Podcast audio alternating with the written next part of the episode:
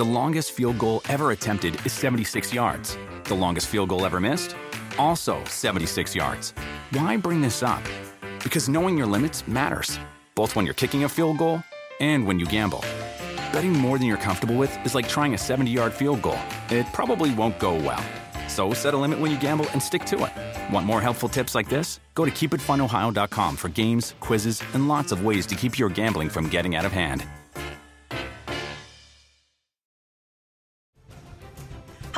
Rebecca Lowe, host of NBC's coverage of the Premier League. Welcome along to the latest edition of the Premier League on NBC podcast, where you can get the latest can't miss content from NBC's coverage of one of the best leagues in the world. Plus, be sure to tune in on weekends at 7 a.m. Eastern for Premier League mornings on NBCSN. But for now, we hope you enjoy the latest edition of the Premier League on NBC podcast.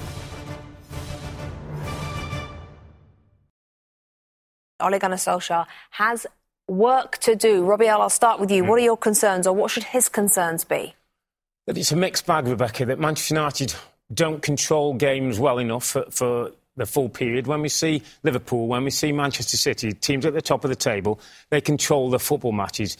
Manchester United allowed Southampton back into it. And in the end, Southampton were looking to, to go and get a second goal. Before the, the game kicked off, one draw, one win, one loss weren't sure which one was going to be two today. Was it going to be two wins, two draws, two? It's two draws, which tells you it's a mixed bag.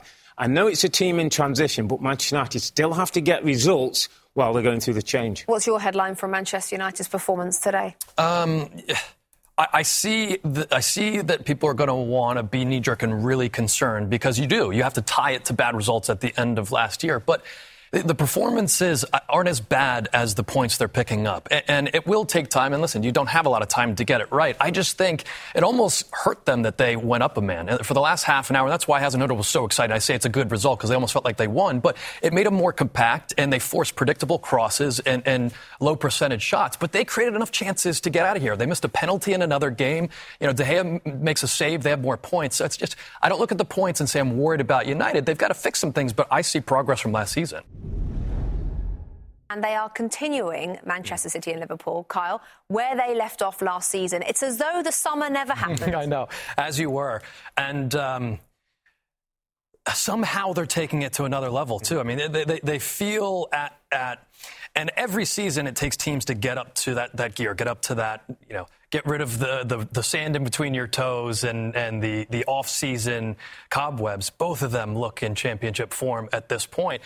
And what's interesting is, is the chasing pack doesn't look like they can keep up anywhere close to the, where they could keep up last year. And they weren't even in their rearview mirror last year. I mean, it's just entertaining. It's spectacular so far. Would you rather be a Liverpool fan or a Manchester City fan four games in?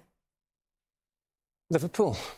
I think they're chasing Rebecca. What's different from last season? Liverpool won the Champions League. City won the title. They've won something together. We were at, we were at the training ground just before the start of the season. There was a seriousness. There was a hunger there was a camaraderie about that group that just told me that th- this team are really destined for, to go as far as they can this time. OK, it does look again like a two horse race in the Premier League. But let's just bring in what we just saw there, Robbie. Are you yeah. concerned at all with Sadio Mane's anger at uh, Mo Salah for not passing to him and not squaring to him for him to score? A little bit reaction, Rebecca. And Graham Saux picked it up perfectly in commentary where Salah stared down, uh, Mane stared down Salah. Then we have this situation where, listen, it shows he's invested. He's had a few weeks off and he wants to be in the team and he wants to be scoring goals. But you just have to be careful, Rebecca, that this thing doesn't just tip over in any way. Firmino's trying to calm him down there. The, the front three is so, so important to this team. Jurgen Klopp was smiling there. I would expect him to go in and deal with that. Whatever needs to be said, whoever needs to apologise, whatever handshakes have to happen, I think it's important that that happens before they get on the coach. Because if you start getting any kind of bad feeling around a team, it can be disastrous. Mane had already got on the goal scoring sheet today. Mo Salah hadn't scored. They were winning 3 0. Should Salah have passed to him, or was he right to feel angry? Um, listen, Salah shouldn't pass to anyone, really, when you think about how good he is. And I understand the frustration. And I was on teams where fistfights happen in training in a season that everyone was playing well and everyone gets along. And typically these things happen behind closed doors. Yeah. I'll tell you, it wasn't today. This is an accumulative thing that I, I would say Salah gets a lot more praise, a lot more accolades, and doesn't have to run or track as much as Mane does. And Firmino's always in between them, in the good and the bad and the ugly. I will say that Sergio Aguero got into it with Pep Guardiola last week, and people wanted to look into that. Aguero scoring again today, that's already done and dusted. I, I think this is just competitive guys. It could be kids sometimes, but I'm not all that worried about it. Describe the different problems that Chelsea and Manchester United are facing right now.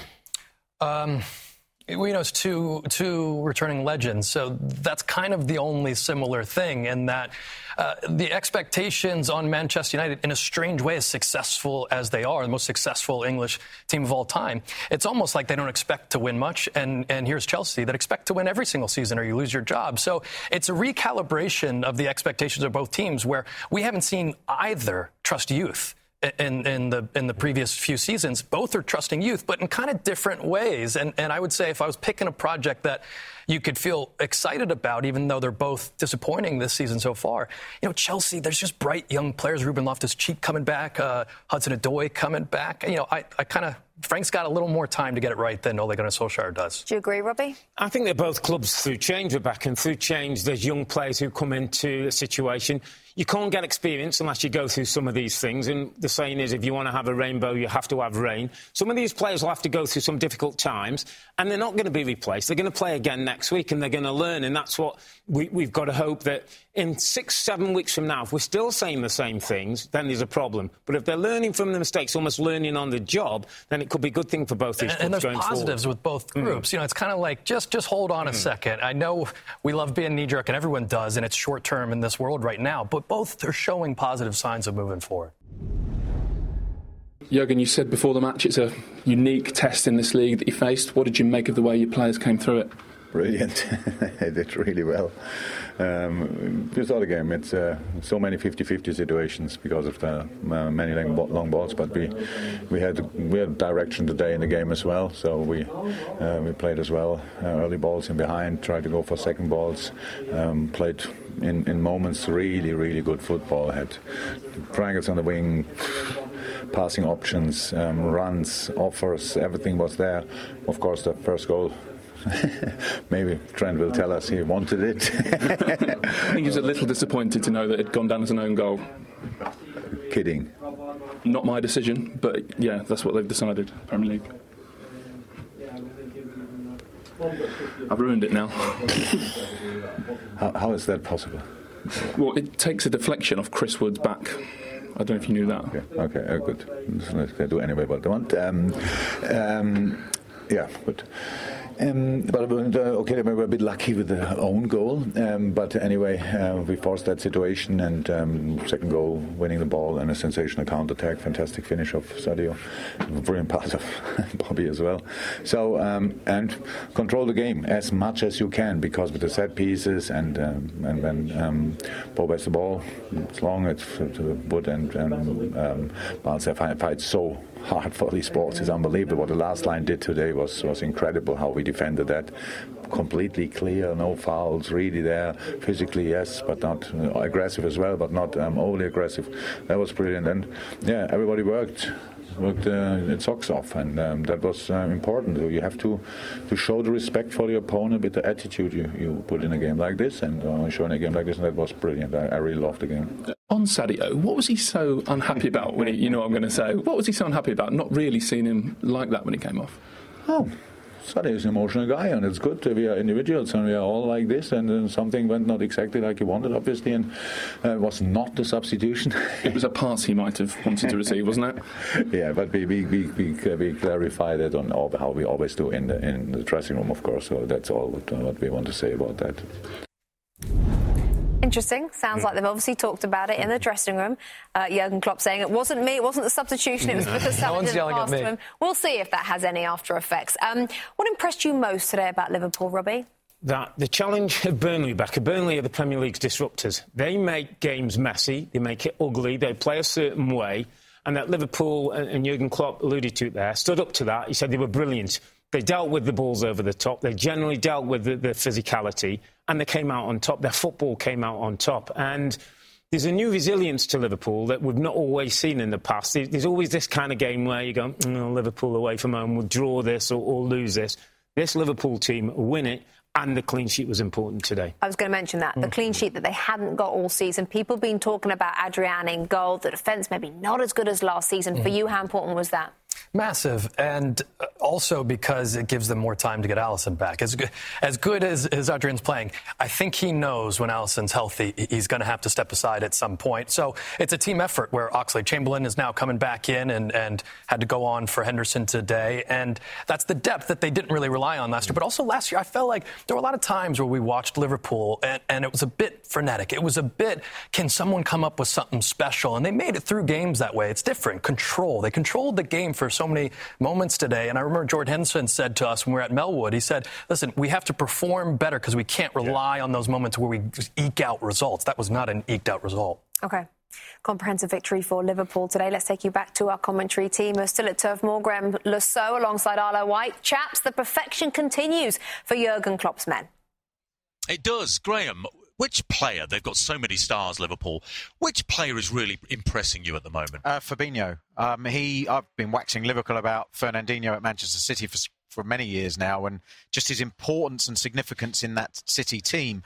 And I think Fabinho's become become that player very quickly for Liverpool today. With uh, Burnley playing with two strikers, uh, Liverpool split them with the two centre backs, and Fabinho would drop in and, and, become the playmaker. He got forwards when he needed to. His passing was exceptional, and I just think he's really just the, the metronome in that midfield now, and he gets that team going. And he's so versatile, so clever. I think he's going to be a really important player for them this season. Tough one to answer at this stage of the season, but are are they already better than they were last season?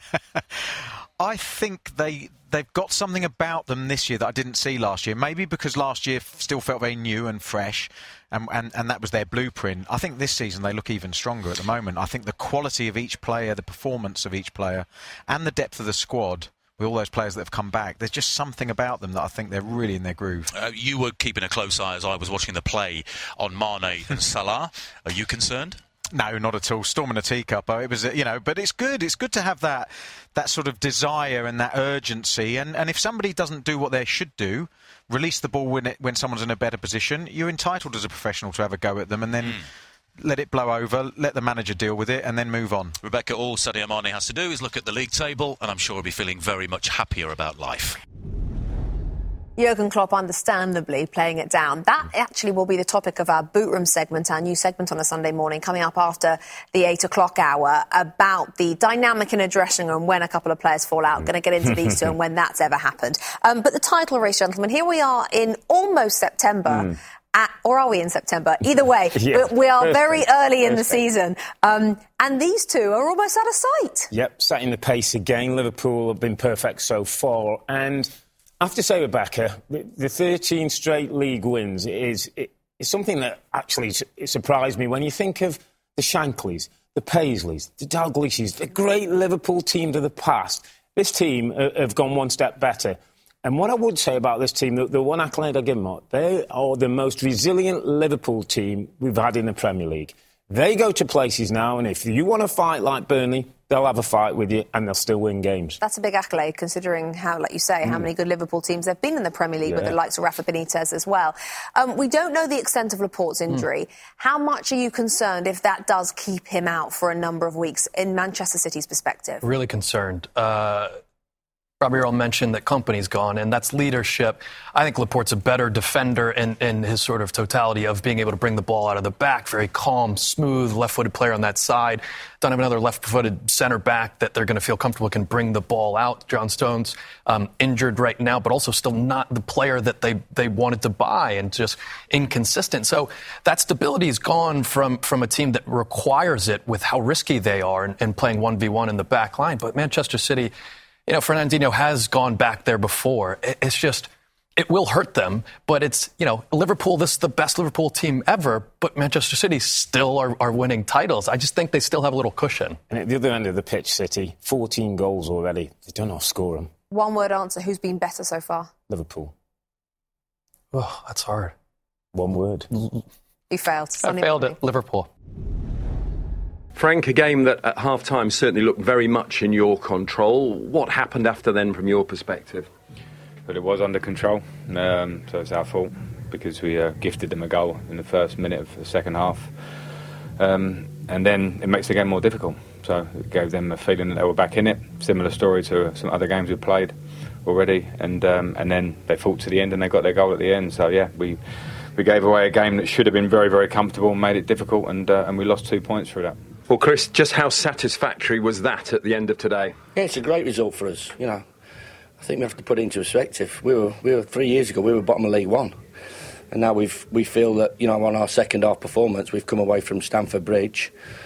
Chelsea with a with a result, so I'm delighted for everybody connected to football club. Most importantly, the supporters. So both Chelsea and Manchester United yesterday led, looked like they have a game won. Mm. And ended up drawing, which for those fans will feel like defeat, Robbie. Yeah. Um, which set of fans or which manager should be feeling more alarmed by what happened yesterday?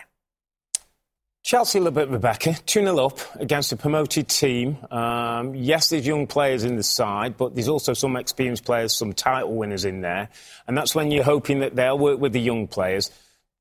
Chelsea should allowed Sheffield United to come back into the game. Frank said it there. They were controlling the match and let that control go. Now, they're young players. They've got to learn on the job. They've got to get some consistency and they've got to start to use this as an experience. We talk about experience and know how. Well, that comes sometimes through bad situations. That was a bad situation for Chelsea.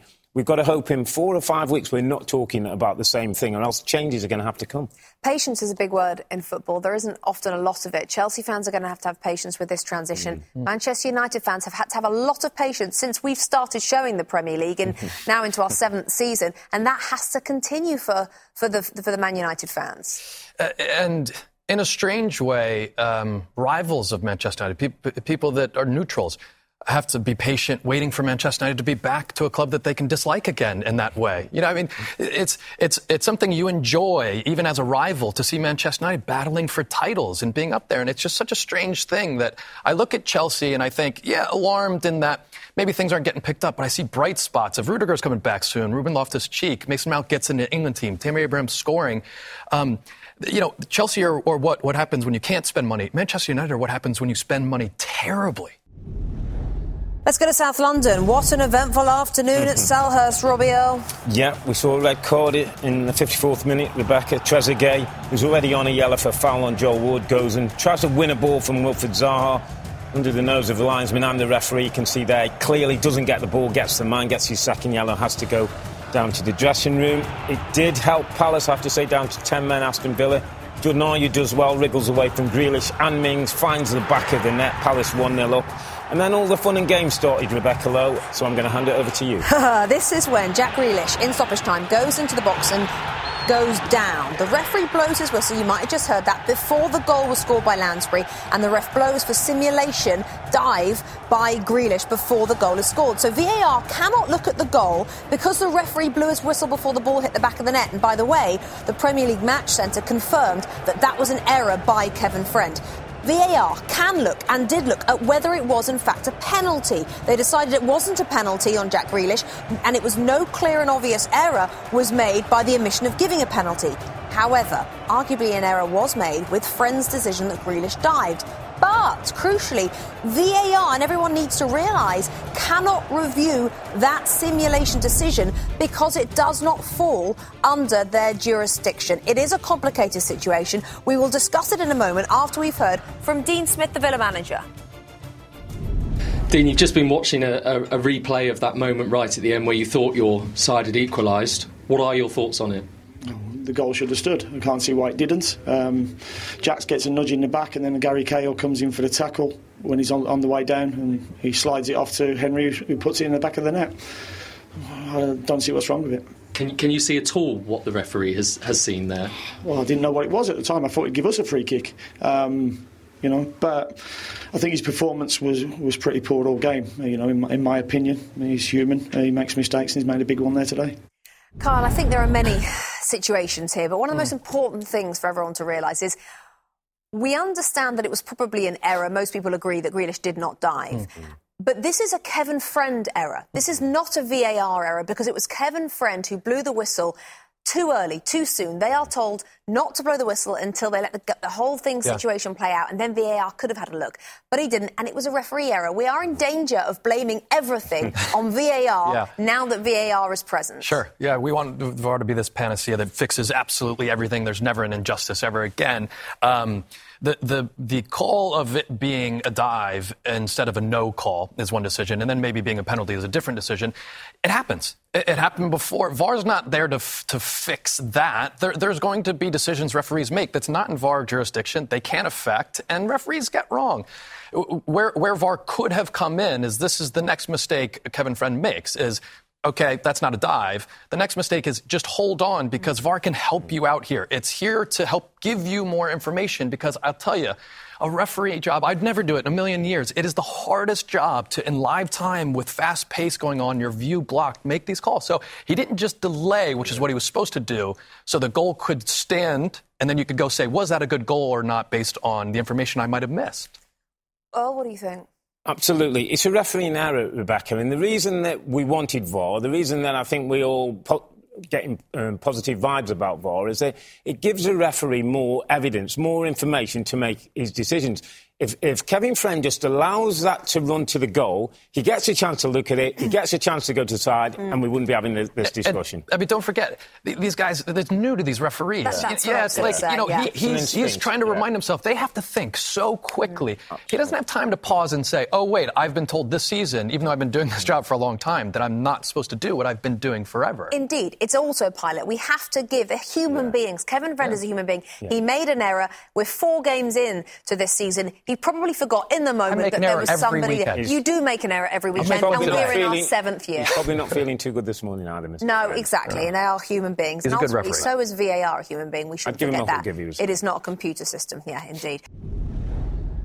Now, time for our new segment, The Boot Room. We thought this would be a good topic conversation. Two ex pros here in the studio about when, whether it's a manager and a player, like we saw with Pep Guardiola and Sergio Aguero a couple of weeks ago, whether it's within teammates themselves, when they have a little moment uh, on the pitch in full view of everybody. Um, Robbie Earle, I mean, we do see Pep and Aguero Yeah. hug shortly and, and We do. apparently have made up. But this can look almost worse than it even is. A little bit to the untrained eye, Rebecca. Those are the kind of things that you get in a look behind the curtains, the kind of things that happen on a daily basis in, in, in and around a football club.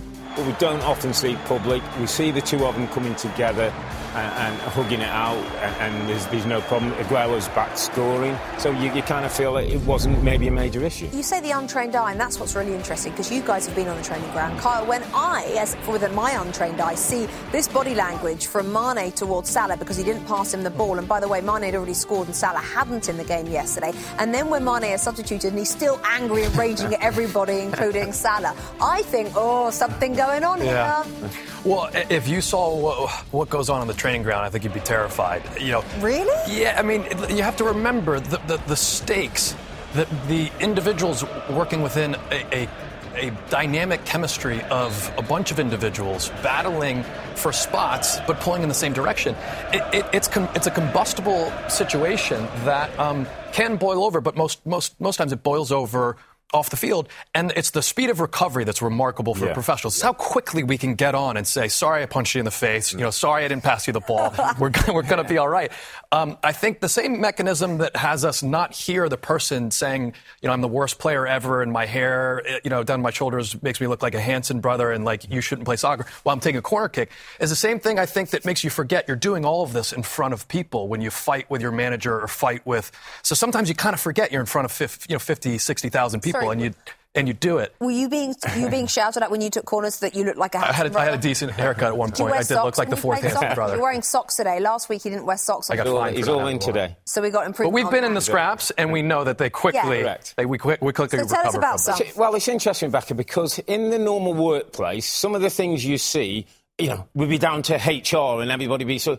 In a football club, that's okay. That's how things are sorted out. Sometimes those are good things. Sometimes those sort out issues. I've been in in every club or just in the crazy gang? Well, in every club. Really? It, the crazy gang a little bit different. So in our in our environment, Rebecca, that would happen on a regular basis.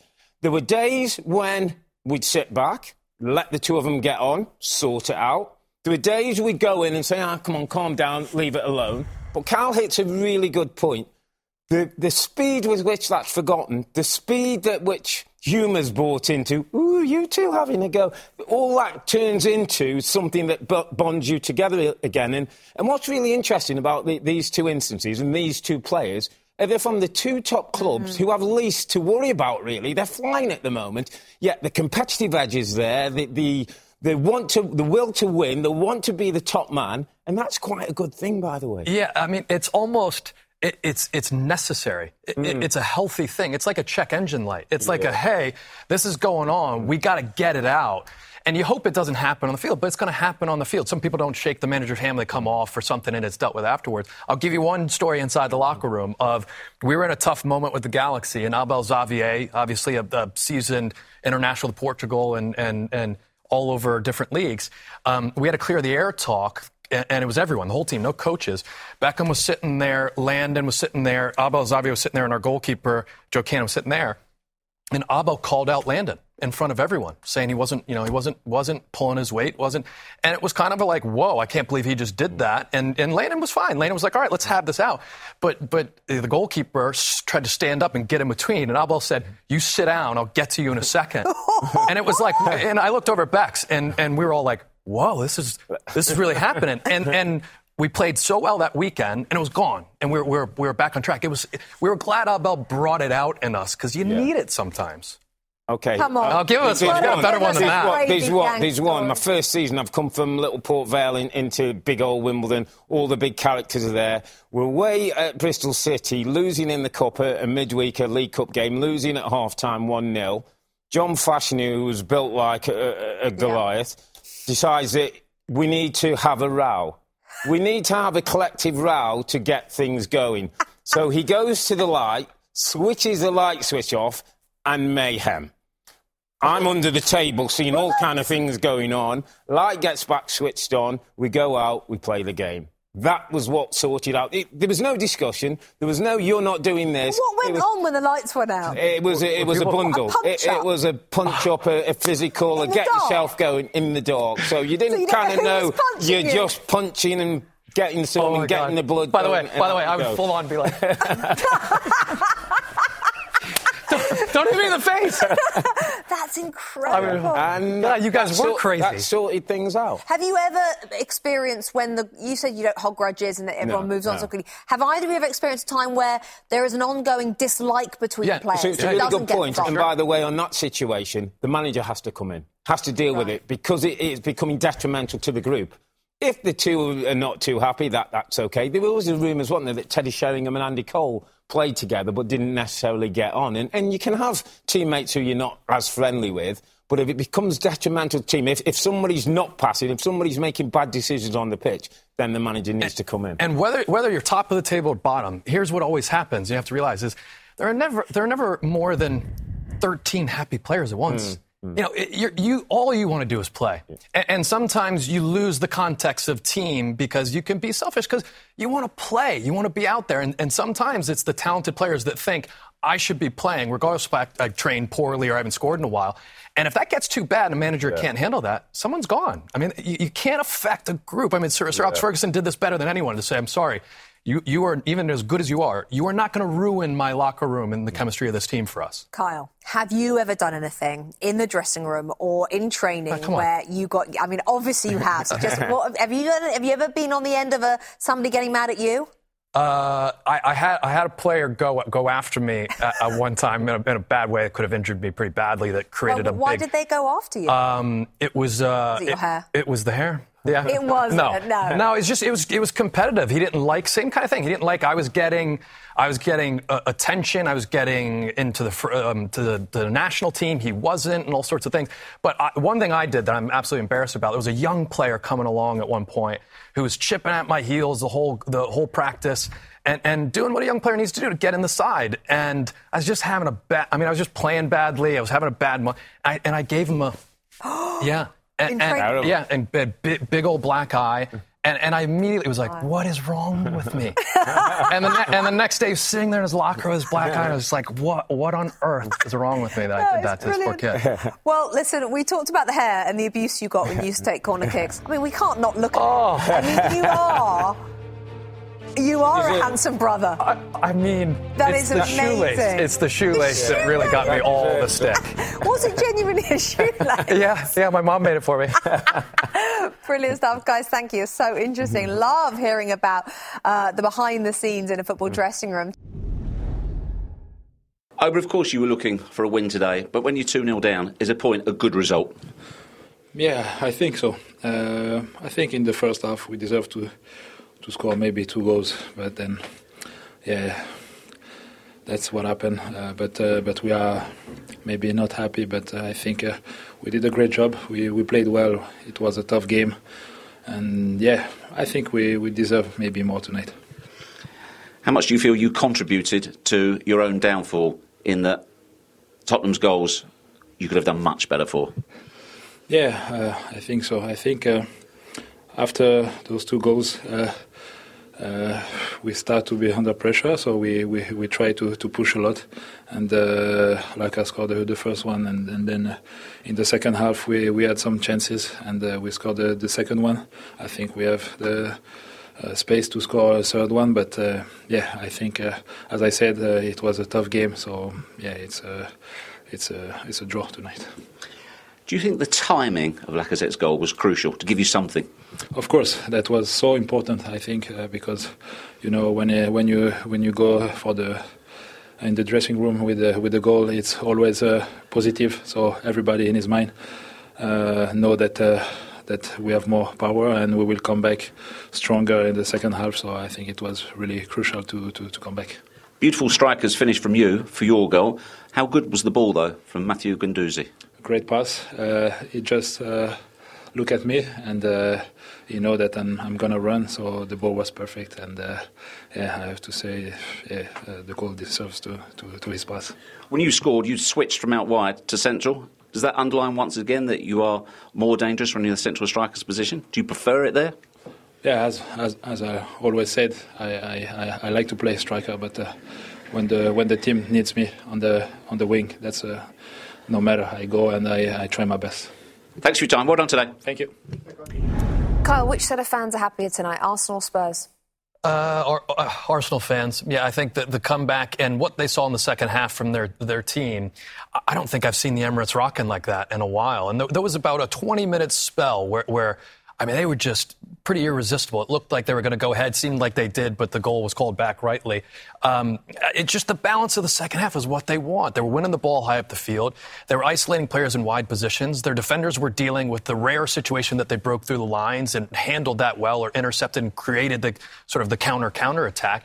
And, and if you want to play risky and if you want to be the Arsenal that they love to be attacking wise, that's what you have to do in the second half. They just have to keep that level and be able to, to maintain it. But I think Arsenal fans will say, I saw, I saw enough there to be kind of excited about what we've got here. From Tottenham's perspective, Robbie, this Yeah. season so far, how do you assess it now? I suppose, listen, at 2 0 in the first half, Rebecca was saying, wow, th- th- this is, is back to the Spurs that we thought we were going to see at the start of the season. It, it'll be disappointing having been 2 0 up, away from home, yes, and the North London derby, but yeah, they'd expect to win the game. Um, there's, there's been little cracks, but I think there was enough there for Pochettino to say I can work on. Eriksen get, getting the goal. Their counters and, and their transitions were really quick. They had lots of shots on, on target. Better day, better finishing. They made, maybe got a few more goals. But um, I do agree with Cal, uh, second half. I thought the structure of Arsenal shows what could be available to, to, to Unai Emery and his team. The model for Arsenal is Liverpool Football Club. They went with the front three first. They got them in place. He built a midfield behind them. He got a goalkeeper and a centre back, and now they're flying. Maybe Arsenal might have to do the same. Get better in those defensive areas and midfield areas, but they've got enough in the, in the front areas of the pitch, Rebecca, to be challenging at the top. Is the goalkeeper good enough? I'm not sure. Um, I think we're talking maybe a Min- or a Karius where deep down you, you probably have to go to the next level if they want to really compete at the top. One thing that was crazy, well, I- think some of the defenders, the center backs, continues to be an issue. And, and whether you have the right goalie or not, you're going to. It's kind of like David De Gea was the best goalkeeper in the world for a while, but they didn't have good center backs at Manchester. If you want to be that free flowing, if you want those three players flying forward, I mean, it has to be stable in the back line. But I just.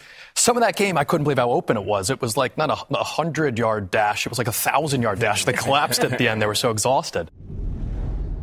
Mauricio, possibly before the game, with the injuries you had and all the problems, a draw might have looked like a very good result.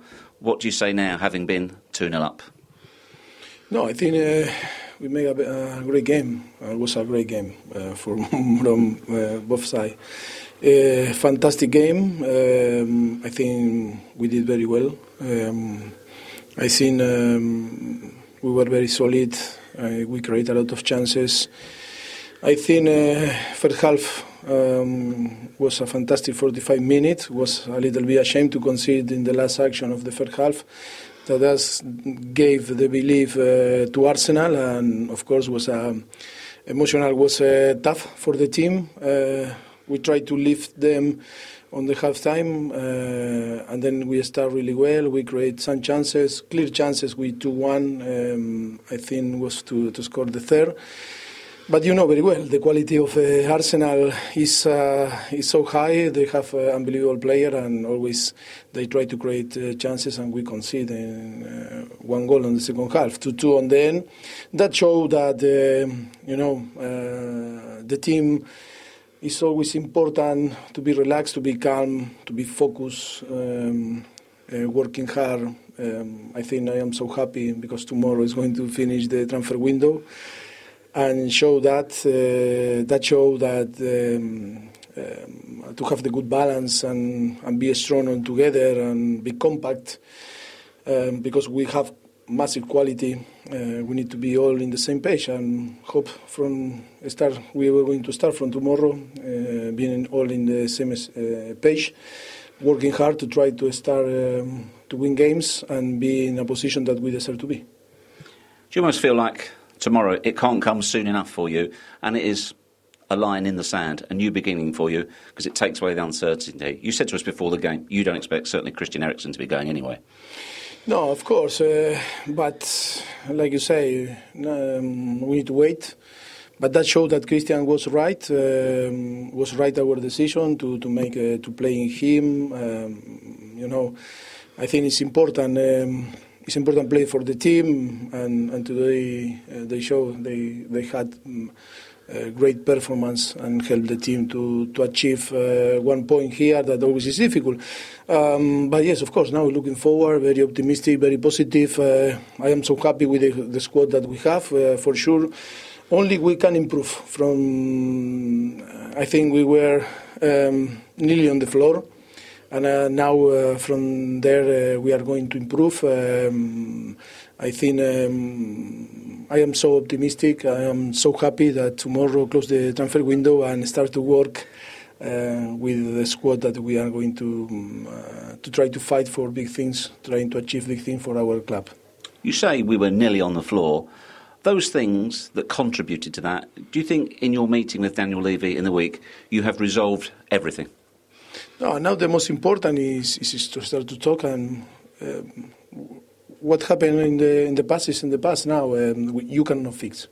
The most important is to settle the the, the basis and and a strong line a strategy for the future uh, to try to avoid uh, avoid uh, situations, issues, problems, to try to avoid um, you know circumstance that is going to affect the the club, is going to affect the team, is going to affect our fans. And uh, after five years, now we start our sixth uh, season. I think it's no common sense uh, to start the season how we start. And of course, uh, the first, uh, you need to be criticized with yourself, but uh, it's so important to, to move on. To, of course, to, to learn from the from the past, and that is the most important. After to, to meeting with him, um, that we need to learn, and we need to, I think, um, start to work. Um, really, really tough to design a strategy to put uh, Tottenham again in the, in the in the level that we deserve to be. Quite often, the manager sets the tone, the level as to the feeling around the club. You look and sound much happier than you have had for a long time. Would that be accurate? Yes, because I think when you are not happy or when you uh, um, show your emotion. You cannot, sorry, you cannot uh, keep your emotion inside. Uh, you show because you care. When you care about the club, you care about the, the, the team, you care about the, your fans, you care uh, on the end about your job. Uh, um, you know, and when you start to feel that it's not right, it's not easy. Um, uh, to, to, to be a clown or to, to laugh or to, to have the best uh, to put the best face in front to everyone.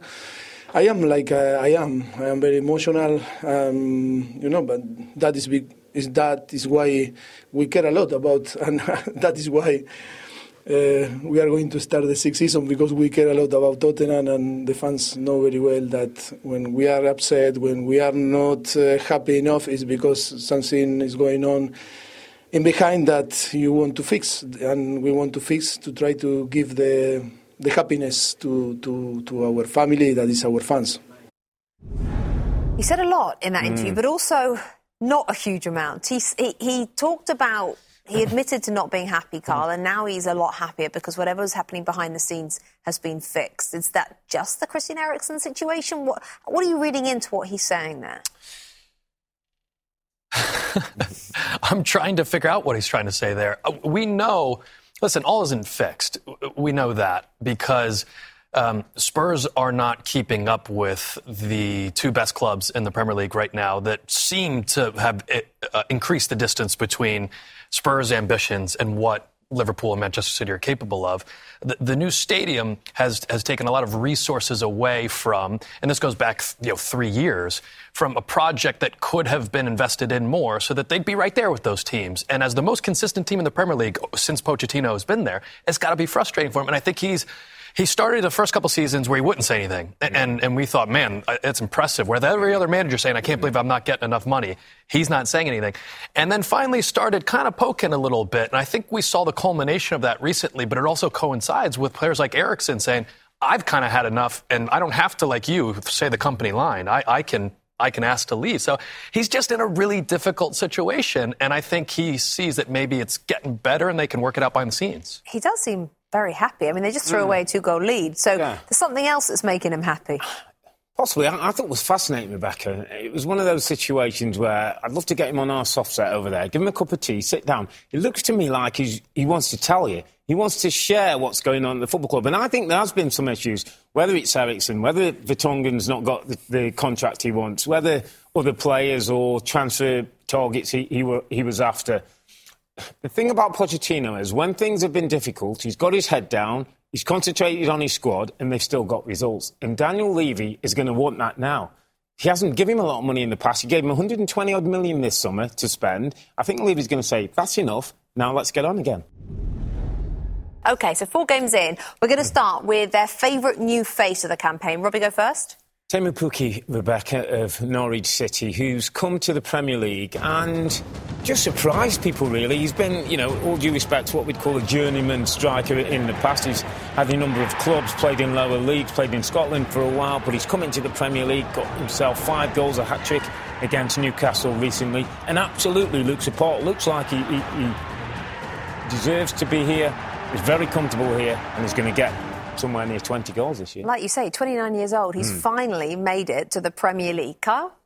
I'm going to go a little younger uh, with Daniel James. And I, I just, not only coming into a Manchester United side and, and showing that you can handle it, but showing that you can produce. I mean, some of the goals that he, he, he's been able to score, especially this one, just rifles one into the corner. And, and also the joy that he has, where every goal he celebrates it with such great importance. You, you can tell how much it means to him to wear that jersey and be a part of the team. He's been fun to watch. Yeah, his first season in the big time, Daniel James. Favourite goal, Rob? Yeah, I'm going to go Daniel James, uh, and it's his goal at Man- for Manchester United. When you think Rebecca, he was he was a kid at Swansea, hasn't had an awful lot of football. This was on his first appearance for Manchester United in the Premier League, and he gets his first goal. Came on as a second half substitute. He's going to get better goals, but there won't be many that he remembers more than that. And look at that celebration in front of the Man United fans. That's the stuff that dreams are made of. Certainly is, just 21 years old and in the goals very much this season. Kyle?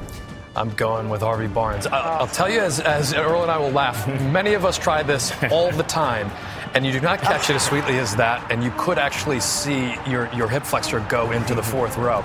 Uh, he catches this so sweetly. The timing to see it come out of the air, to catch it off the bounce, to hammer it, I mean, that, that's a goal. It's a beautiful goal. Okay. Biggest surprise of this first month? Robbie, you go first. The underwhelming spirit around Tottenham Hotspur, Rebecca. Team that got to the Champions League final at the end of last year, spent over 120 million in, in the summer. Uh, have, have, have, got signings, are in the new home. It's a team that I thought would work and get closer to Liverpool. They, they were 25 gap between them and, and, Spurs finishing third last season. It just hasn't quite come together, has it? It just feels a little bit negative at the moment. And Pochettino doesn't quite feel like his man. I think he needs to sit down, a good cup of tea, and he needs to tell me his problems.